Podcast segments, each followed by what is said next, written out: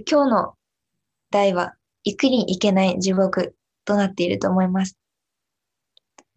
タイトルからわかるように、今日は地獄についてのお話です。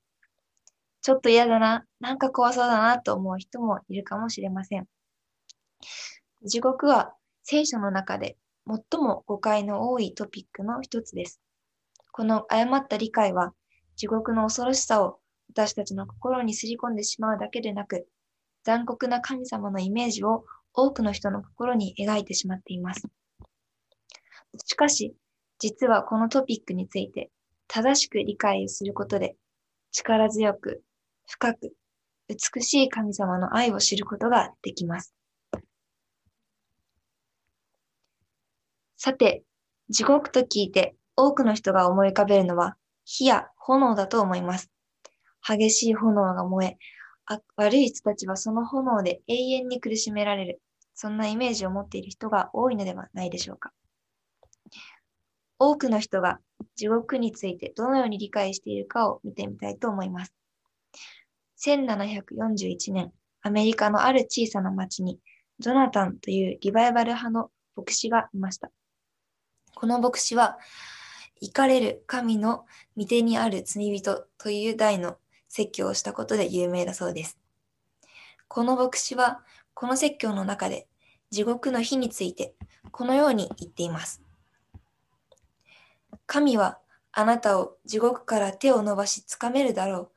まるで雲か火の上を這い回る虫を使えるかのように、あなたを意味嫌い、死ぬほど怒り狂って。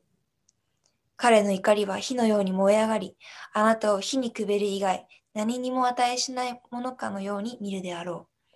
彼の目は清いため、あなたを見るに絶えないであろう。彼の人、彼の目にはこの世の最も忌まわしい毒蛇の千倍も忌まわしいものに映るだろう。あなたのひどく哀れな様子には終わりがない。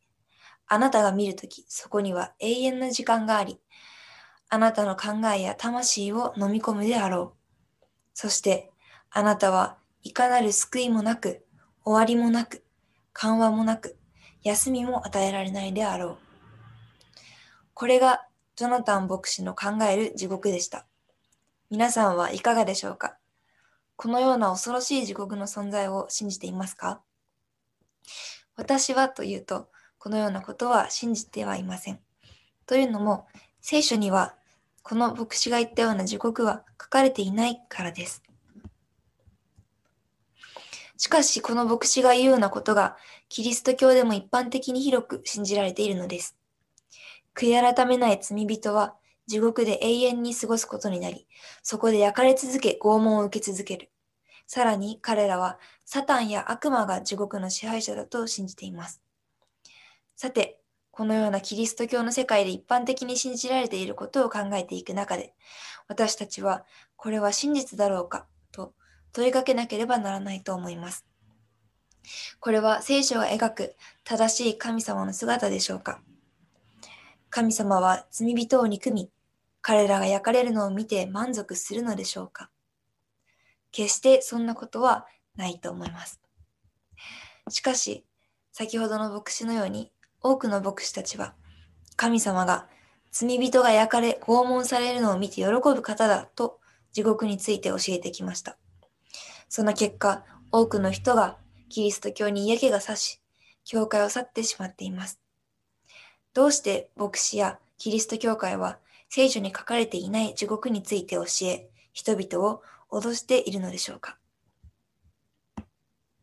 日本において地獄の教えを広めたのは、今から約1000年前の原神というお坊さんです。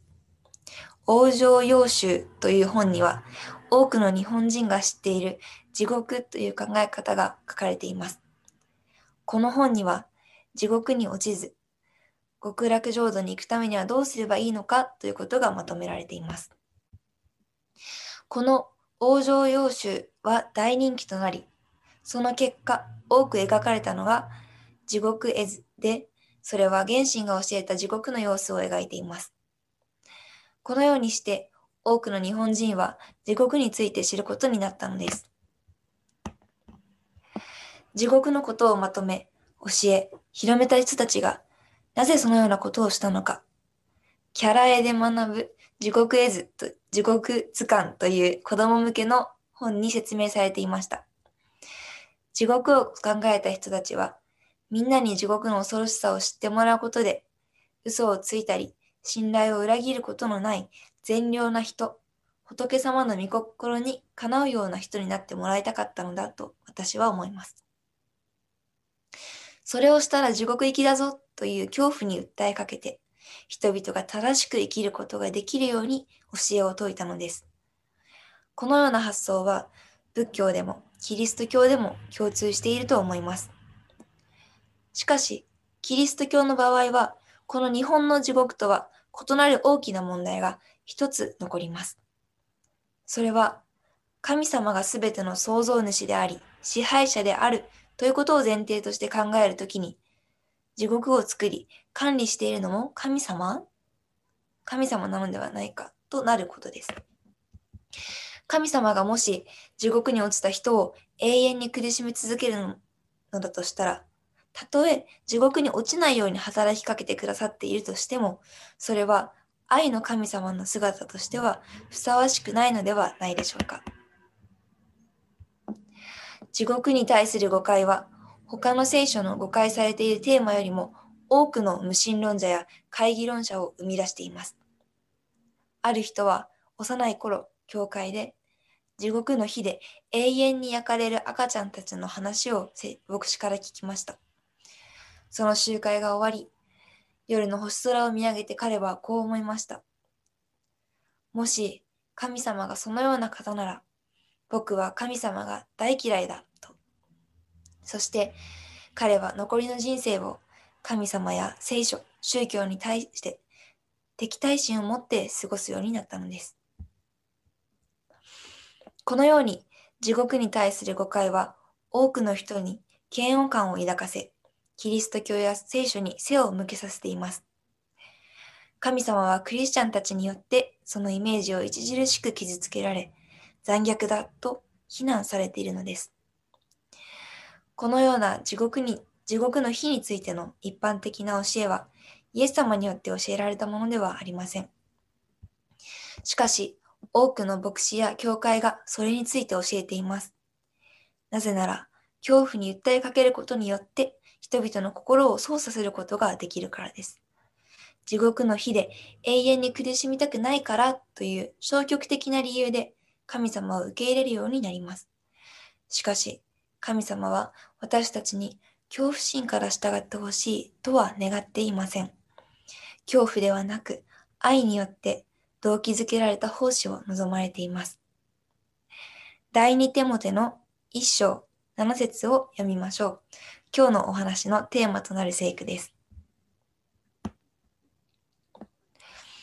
というのは、神が私たちにくださったのは、臆する霊ではなく、力と愛と慎みとの霊なのである。神様は恐怖の源ではなく、愛の源です。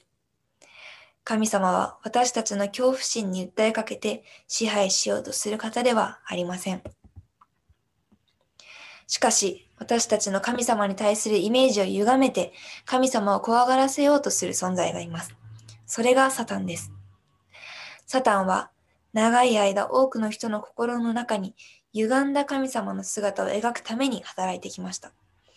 人々に非聖書的な神様のイメージを植え付け、神様を怖がらせようとしたのです。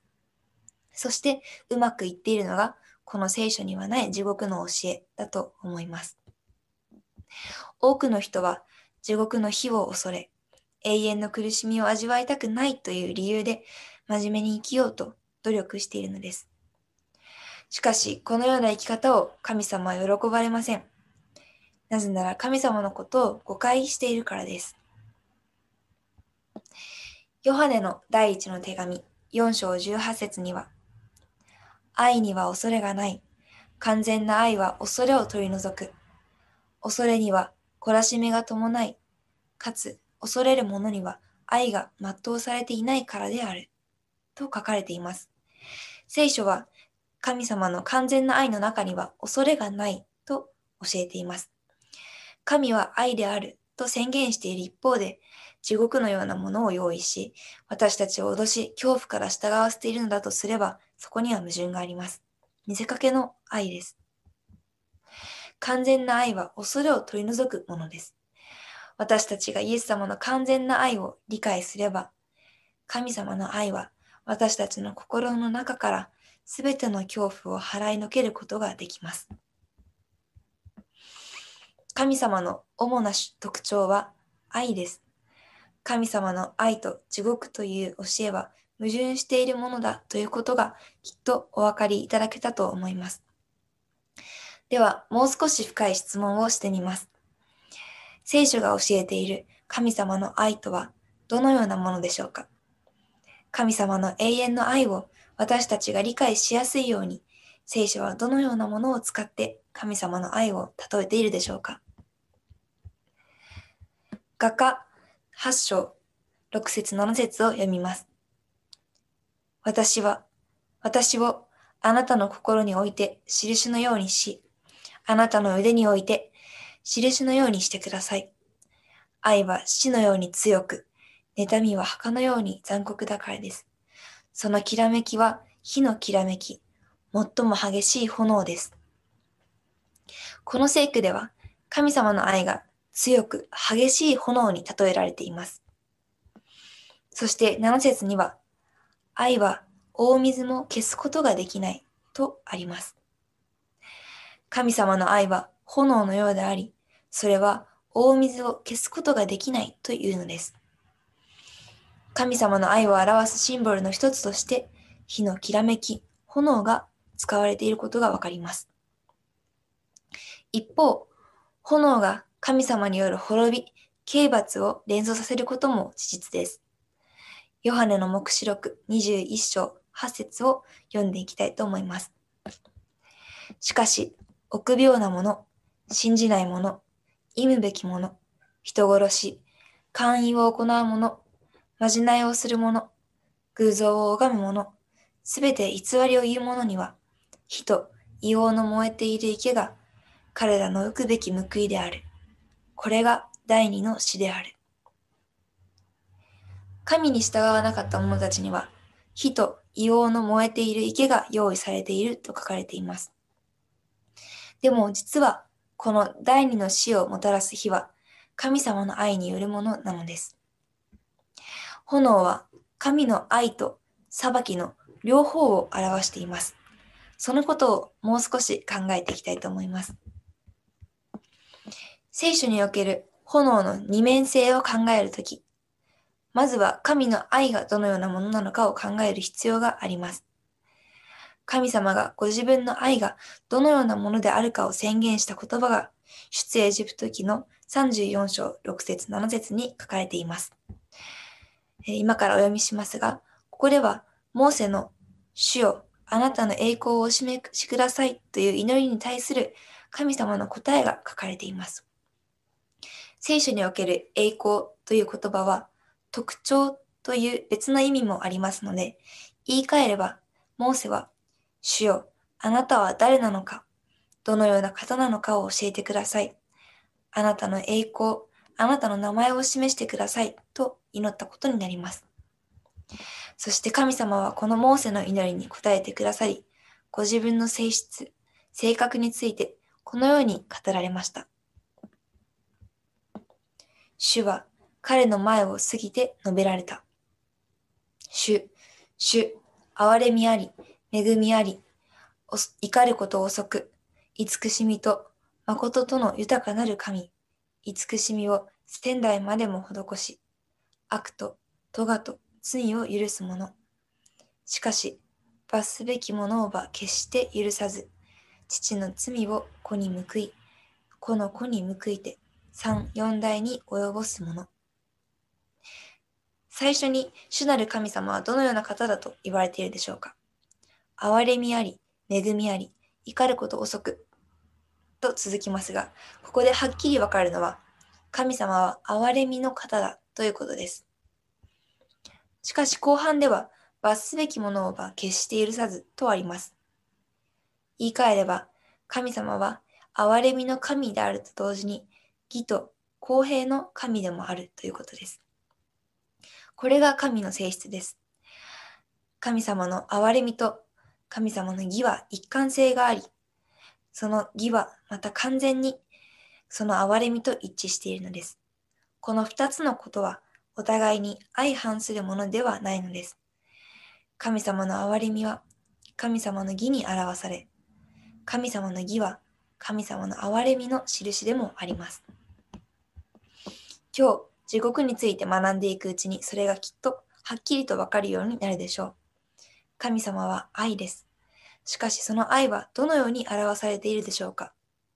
それは神の憐れみと義という二つの方法によってです。神はその義のゆえに悪と罪を放置することができません。宇宙からそれを取り除くのです。罪に対する公正で公平な罰は死です。聖書のローマ人への手紙6章23節には、罪の支払う報酬は死である。とあります。これが罪に対する公正な罰です。さて、これのどこが憐れみと一貫性があるのだろう。憐れみとはまるで正反対に見えると考える方もいるかもしれません。しかし、ここには神様の神の賜物はキリストのイエスにおける、キリストイエスにおける永遠の命であるとも書いてあります。神は愛をもって罪人の死と義人の永遠の命をもたらすのです。そもそも聖書は地獄を否定しているわけではありません。そして地獄の火も否定していません。しかし多くの人が地獄と地獄の火を誤解することによって神様に対して誤ったイメージを持ってしまっています。最初にも紹介したように、地獄についての大きな誤解は、救われなかった人たちが永遠に苦しむ場所としての地獄であり、苦しめる方法としての火であるということです。聖書が教える地獄は、地獄の火は実はそのようなものではありません。聖書が教える地獄の火は、罪人の永遠の死と義人の永遠の命を表現するものとして用意されているものなのです。神様が罪人に永遠の死、完全な滅びを与えることは聖書に教えられている通りであって、愛の行為であると言えますが、地獄で永遠に苦しめ続けられるということは聖書には書かれてありませんし、そこに神様の愛を見ることはできません。地獄の日の目的について考えてみたいと思います。なぜこの話題が聖書の中にあるのか、その本当の目的は何か。その目的は罪人を罰するためではありません。その本当の目的は宇宙の悪を浄化することです。罪人を罰するためではなく、宇宙を清めるためです。金属から不純物を取り除くために火が使われるように、全宇宙から罪という不純物を取り除いて、精錬するために火が使われるのです。神様は執念深く怒り狂う神様ではありません。悪人を恨み、懲らしめる方でもありません。神様は全宇宙を完全なものとし、全宇宙の安全を守るためにそれをなさるのです。ですから、全宇宙の安全を守るため、神様は罪と悪人を最終的に滅ぼすのです。ナホム書1章5節から9節まで読みたいと思います。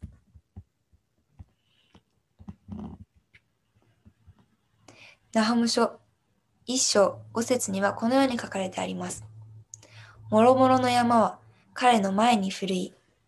もろもろの丘は溶け、地は彼の前に虚しくなり、世界とその中に住む者も皆虚しくなる。英語の聖書では、世界とその中に住む者は皆燃えると訳されています。何が地を燃やすのでしょうか？それは神様の存在、栄光です。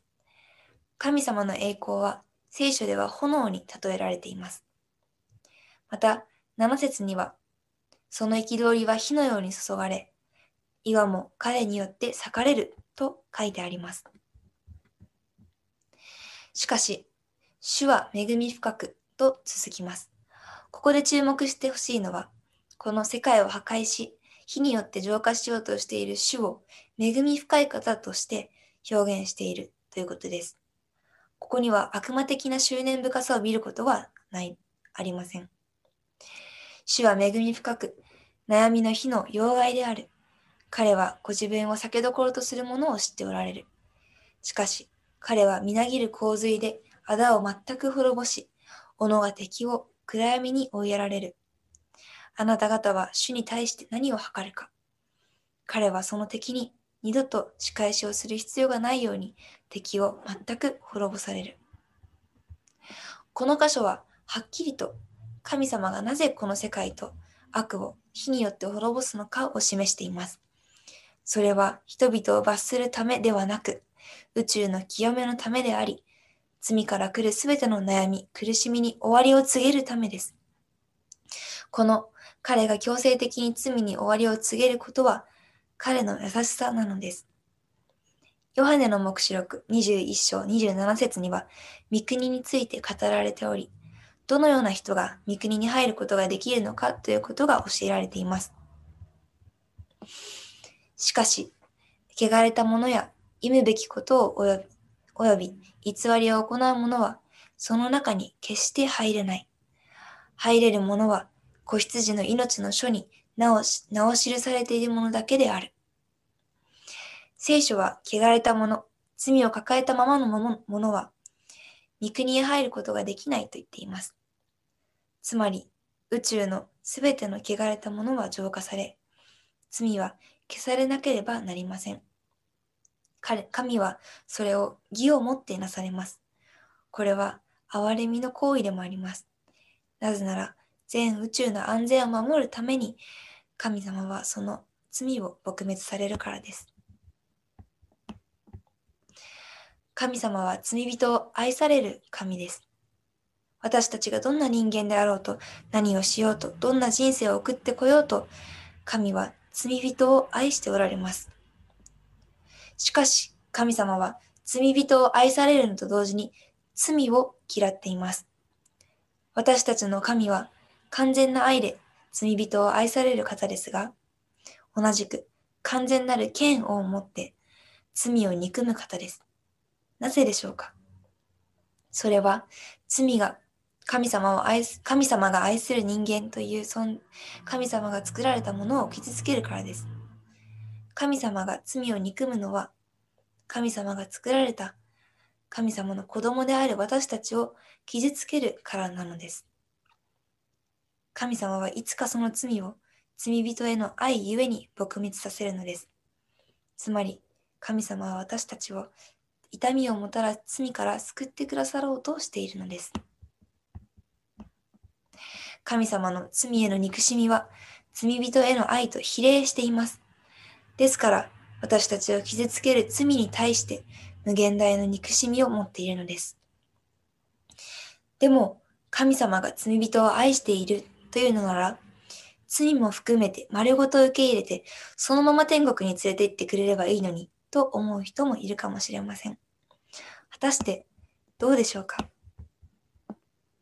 信玄8章36節には、こう書いてあります。私を失う者は、自分の命を損なう。すべて私を憎む者は、死を愛する者である。聖書は、神を嫌う者たちが実際に愛しているのは死であると言っています。彼らは死を望んでいるのです。ですから、この悪人に与えられる死は、彼らに対する神様の愛の行為です。なぜならそれが彼らの欲するものだからです。なぜ悪人が滅ぼされなくてはならないか。その理由は、彼らにとって天国に行くことは幸せではないということを神様はご存知だからです。天国には罪や彼らが愛する世俗的なものはありませんので、彼らは退屈してしまうでしょう。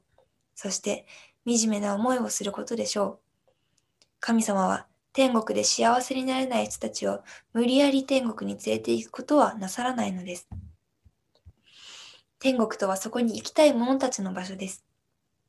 神が神を憎む者たちをそのままの状態で天国に連れて行くとすると、彼らは天の住まいにて何の喜びも見出せません。ある人は言いました。罪人は神の見前で幸せなはずがない。聖なる者たちとの交わりでは肩身の狭い思いをするでしょう。たとえ天国に入れる許可をもらったとしても、そこは彼にとって喜びがない。そこにいるすべての者の心にある限りない愛の心に応える非利己的な愛の心は彼の魂に何も響かない。彼の考え、興味、動機はそこに住む罪のない人々の行為から全く外れたものとなるだろう。彼は天国の調和の不協和音になるだろう。彼にとって天国とは拷問のようなものだ。悪人は天国で幸せにはなれないのです。そこは永遠の苦しみとなり、拷問となるでしょう。それこそ永遠に続く地獄になってしまいます。悪人は光そのものであり、喜びの対象である神様から隠れたいと願うでしょう。悪人を天国の対象外とするというのは、神様の心が狭いからではなく、むしろ彼らのことを思いやっての決断なのです。彼らは彼らのために死なれたお方の御顔から逃げ、滅ぼされることを喜んで受け入れるのです。では、神様はそのようにご自分を避け死を選んだ者たちに対してどのようにお感じになるのでしょうか。エゼキエル18章32節にはこのようにあります。私は何人の死をも喜ばないのであると主なる神は言われる。それゆえ、あなた方は翻って生きよう。神は悪人が滅ぼされるのを見て喜びを感じる方ではありません。彼は罪人のために、彼らを惨めな目に合わせないためにそうするのです。つまり、彼の罪に対する罰は本当のところ限りない愛の行為なのです。彼の心はどれほど痛むでしょうか？イエス様は悪人にこう言うのではないでしょうか？私はあなたに対してあなたを救うためにできたことはあっただろうか？もっと他にしてあげられたことはなかっただろうか？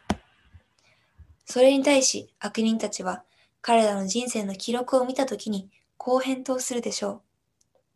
主よ、あなたは私を救うためにあなたができるすべてのことをしてくださいました。私は失われましたが、それはあなたのせいではありません。私が失われたのは私のせいであり、私が選んだことなのです。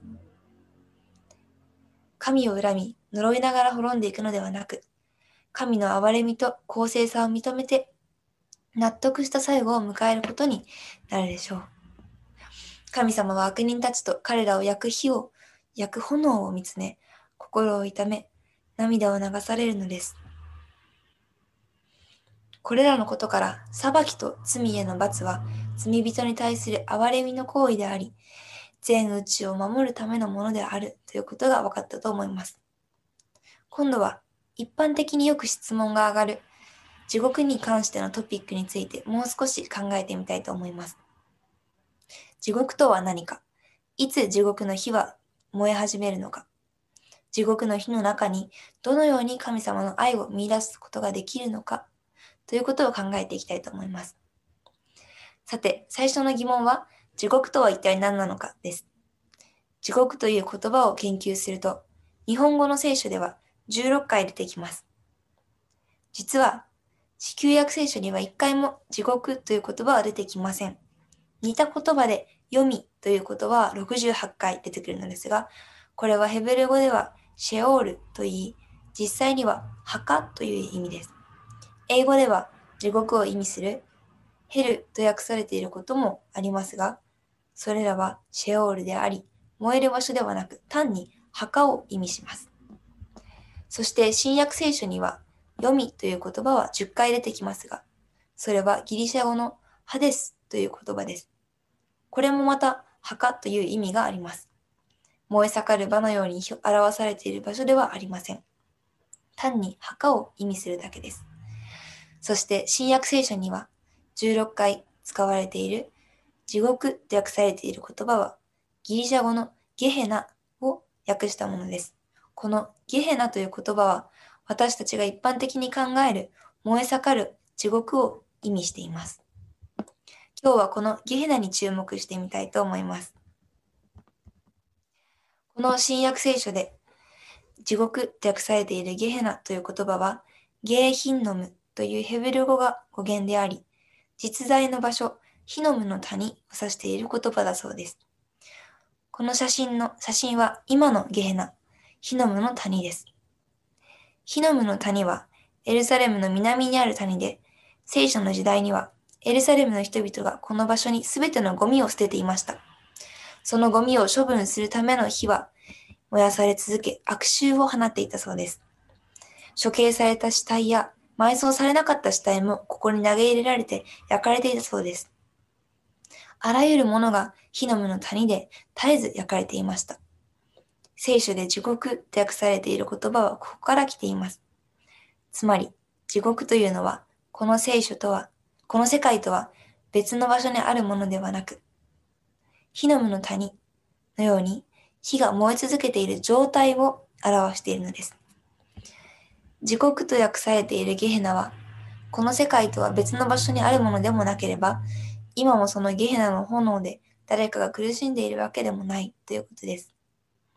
聖書は罪人たちと罪を一緒に焼き尽くす火を火の無の谷の火、ゲヘナの火、つまり地獄の火と表現しているのです。では、この地獄の火はいつ燃え始めるのでしょうか？イエスは、それは世の終わりだと教えています。イエス様は、マタイによる福音書13章の毒麦の例えでそのことを教えています。ある人が良い種を畑にまいたところ、敵が同じ畑に毒麦の種をまいたため、麦と毒麦が一緒に生えてしまいました。この例え話の中では、畑はこの世界、毒麦は悪を行い、神の賜物を拒否した者たちを表しています。主人は借り入れの前に毒麦を引き抜くのではなく、借り入れの時にその毒麦も一緒に集めて焼くように命令しました。毒麦は悪い者たちを表していますので、それを焼く火こそが地獄の火です。では、この例え話で教えられている出来事はいつ起こり、いつ地獄の火は燃え始めるのでしょうかマタイによる福音書13章40節43節に注目したいと思います。だから、毒抜きが集められて火で焼かれるように、世の終わりにもその通りになるであろう。人の子はその使いたちを使わし、つまずきとなる者と不法を行う者とをことごとく三国から取り集めて、炉の火に投げ入れさせるであろう。そこでは泣き叫んだり、はがみをしたりするであろう。その時、義人たちは彼らの父の御国で太陽のように輝き渡るであろう。毒麦、つまり悪人たちが火で焼かれるというこの出来事は、この世の終わりに起こります。聖書にははっきりと悪人は世の終わりに滅ぼされると書いてあるのです。つまり、燃えている地獄というものは今は存在しないことになります。もう一つ、第2ペテロ2章9節を読みたいと思います。こういうわけで、主は、信心深い者を試練の中から救い出し、また、不義な者ども、特に、汚れた情欲に溺れ、肉に従って歩み、また、権威ある者を軽んじる人々を罰して、裁きの日まで閉じ込めておくべきことをよくご存知なのである。このように聖書ははっきりと不義な者ども、悪人たちを裁きの日まで残し罰すると述べています。つまり、悪人は裁きの日に滅ぼされるのです。彼らは今現在どこか地球の深くで焼かれているのではないのです。同じペテロの手紙第2、3章7節も見てみましょう。しかし、今の天と地とは同じ御言葉によって保存され、不信仰な人々が裁かれ、滅ぼされるべき火に火で焼かれる時までそのまま保たれているのである。聖書は悪とこの地は火で焼かれるまでそのまま保たれると言っています。畑に良い麦と毒麦が生えているように、私たちは良いものと悪いものが共存している世界に生きています。最後の最後の裁きの日に、この悪人は焼き尽くされるのです。そしてその焼き尽くす日が地獄の日なのです。死んだ人はどうなるかということについて7日目に学んだことにはどのようなことがあったでしょうか？それは死者はどこか別の世界に行って永遠に生き続けているわけではないということです。人間が神様なしに生き続けることはできません。救われない人たちが地獄で永遠に生き続け苦しむということはイエス様なしに永遠の命を持つことを意味しますが、それは聖書的な考えではありません。聖書は地獄の日について教えています。私もその存在を信じています。しかし、私の信じている地獄の日は、悪と悪人を悲惨な状況から解放するために滅ぼすための日です。聖書では悪人は焼き尽くされる、消滅することがはっきり教えられ、死んだ者たちが今もどこか別の世界で生き続けていることはないとはっきり教えられているのに、どうして救われなかった人たちが地獄の火で永遠に苦しめられるという考えがあるのでしょうか？もしかすると、いくつかの聖書の言葉を誤解することから生じたことなのかもしれません。永遠の刑罰、または永遠の火が存在していることに対する誤解です。その表現、永遠の火とは永遠の苦しみのように聞こえます。しかし、聖書が永遠の火という表現をどのように用いているかに注目してほしいと思います。マタイによる福音書25章の46節を読んでみましょう。そして彼らは永遠の刑罰を受け、正しい者は永遠の命に入るであろう。さて、この箇所をさっと読んだ人は、刑罰が永遠に続くと考えてしまうかもしれません。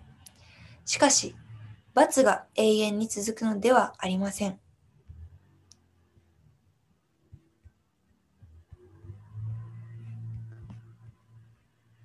ユダの手紙一章何節を見てみたいと思います。ソドム、ゴモラも、周りの町々も同様であって、同じように陰行にふけり、不自然な肉欲に走ったので、永遠の火の刑罰を受け、人々の見せしめにされている。ここで、ソドムとゴモラは永遠の火の刑罰を受けとあります。では、ソドムとゴモラは今もなお燃え続けているのでしょうか？答えは、いいえです。確かにその町の人々は焼かれましたが、今は燃えていません。彼らは完全に灰になるまで焼かれました。このソドムとゴモラに起こったことを聖書は永遠の火の霊として使っているのです。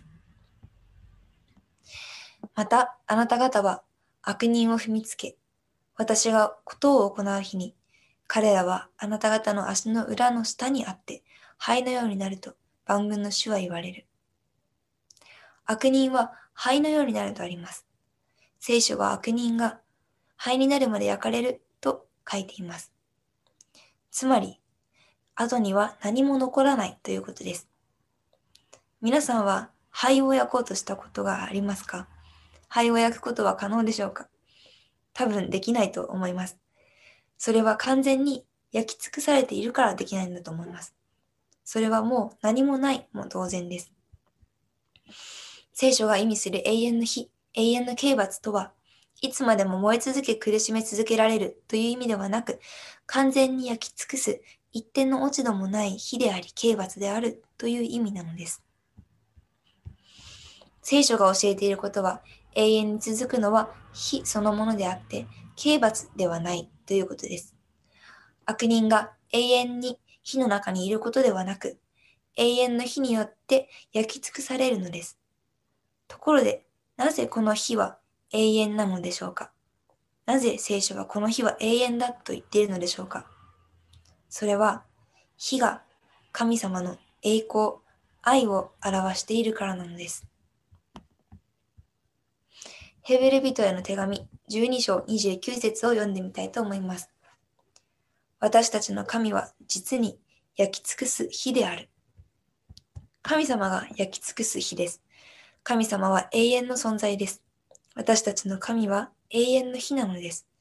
それはどのような火でしょうか出エジプト記24章17節には、主の栄光は山の頂で燃える火のようにイスラエルの人々の目に見えたが、とあります。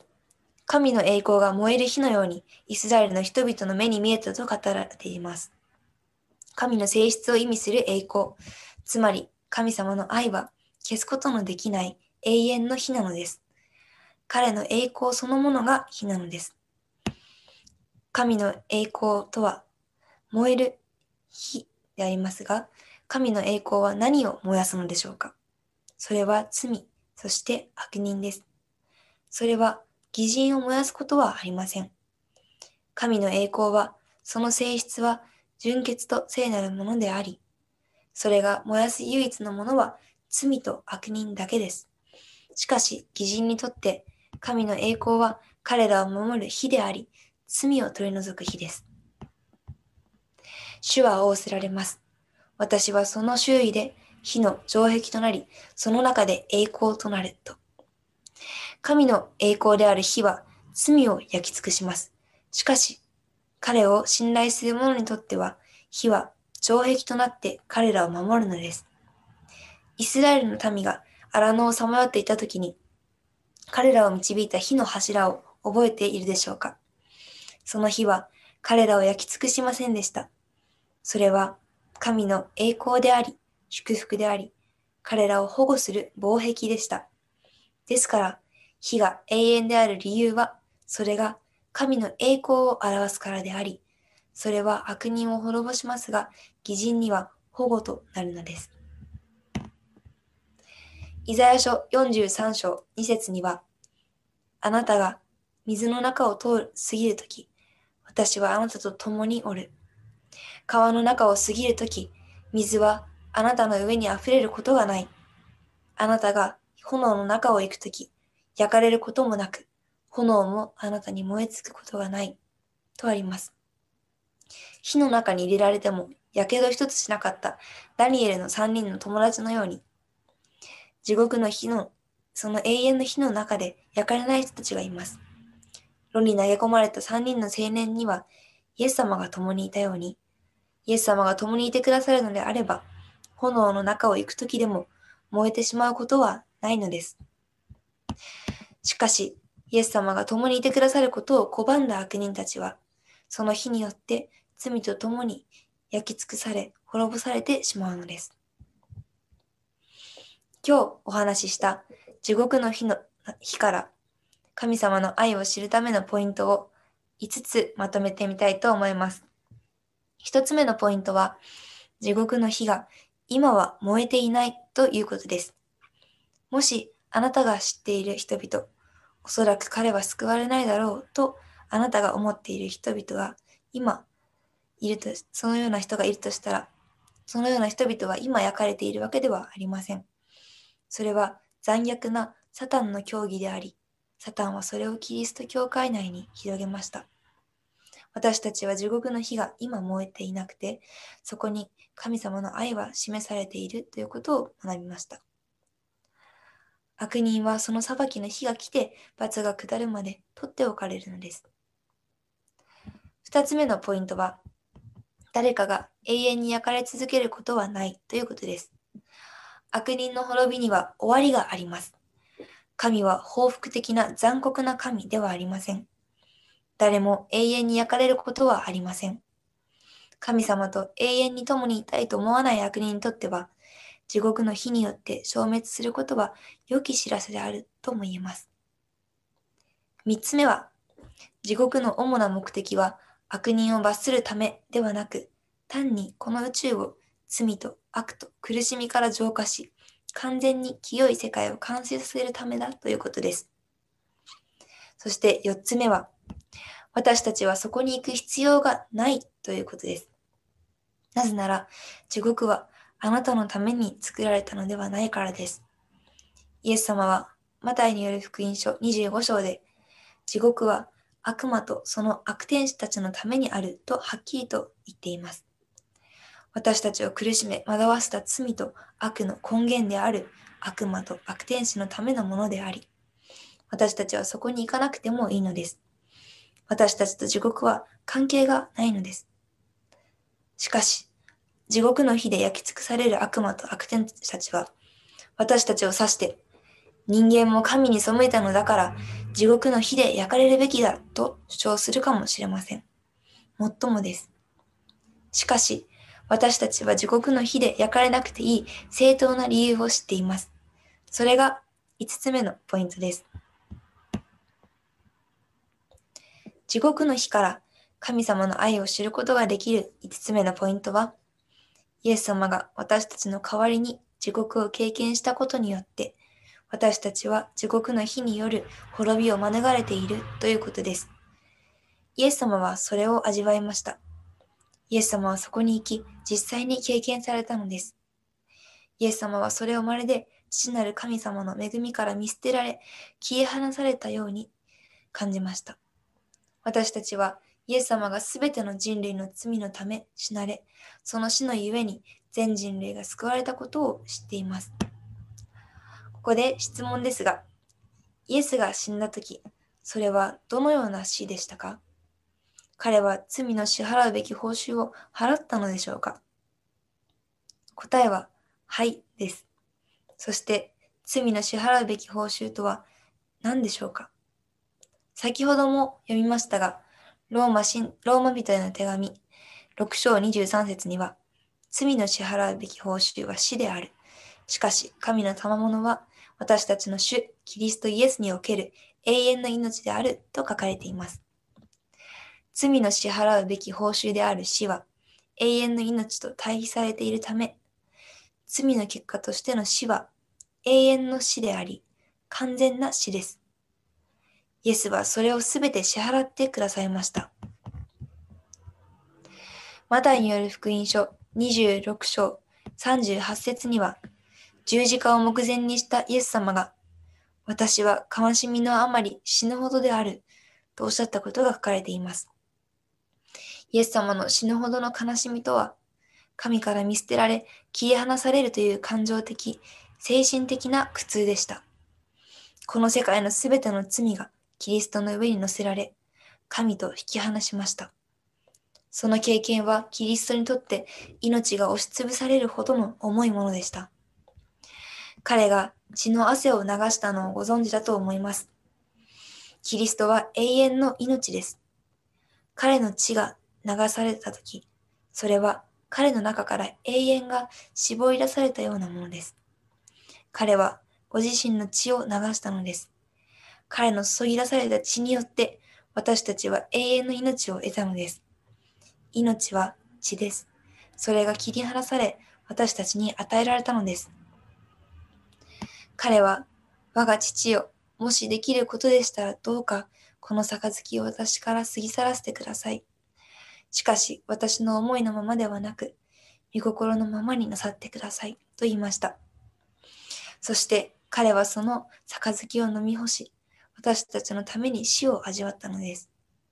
彼は完全に見捨てられ、そして我が神、我が神、私をお捨てになったのですか？と叫ばれました。このように彼は経験によって私たちが到底理解できないような死を経験されました。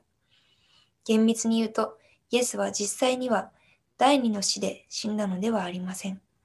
なぜなら彼は墓から復活し死に勝利されたからです。しかし、彼のその経験は、えー、それ実際と同じものであり、私たちの罪を背負ったことによる父なる神との断絶に対して苦痛の叫び声を上げたのです。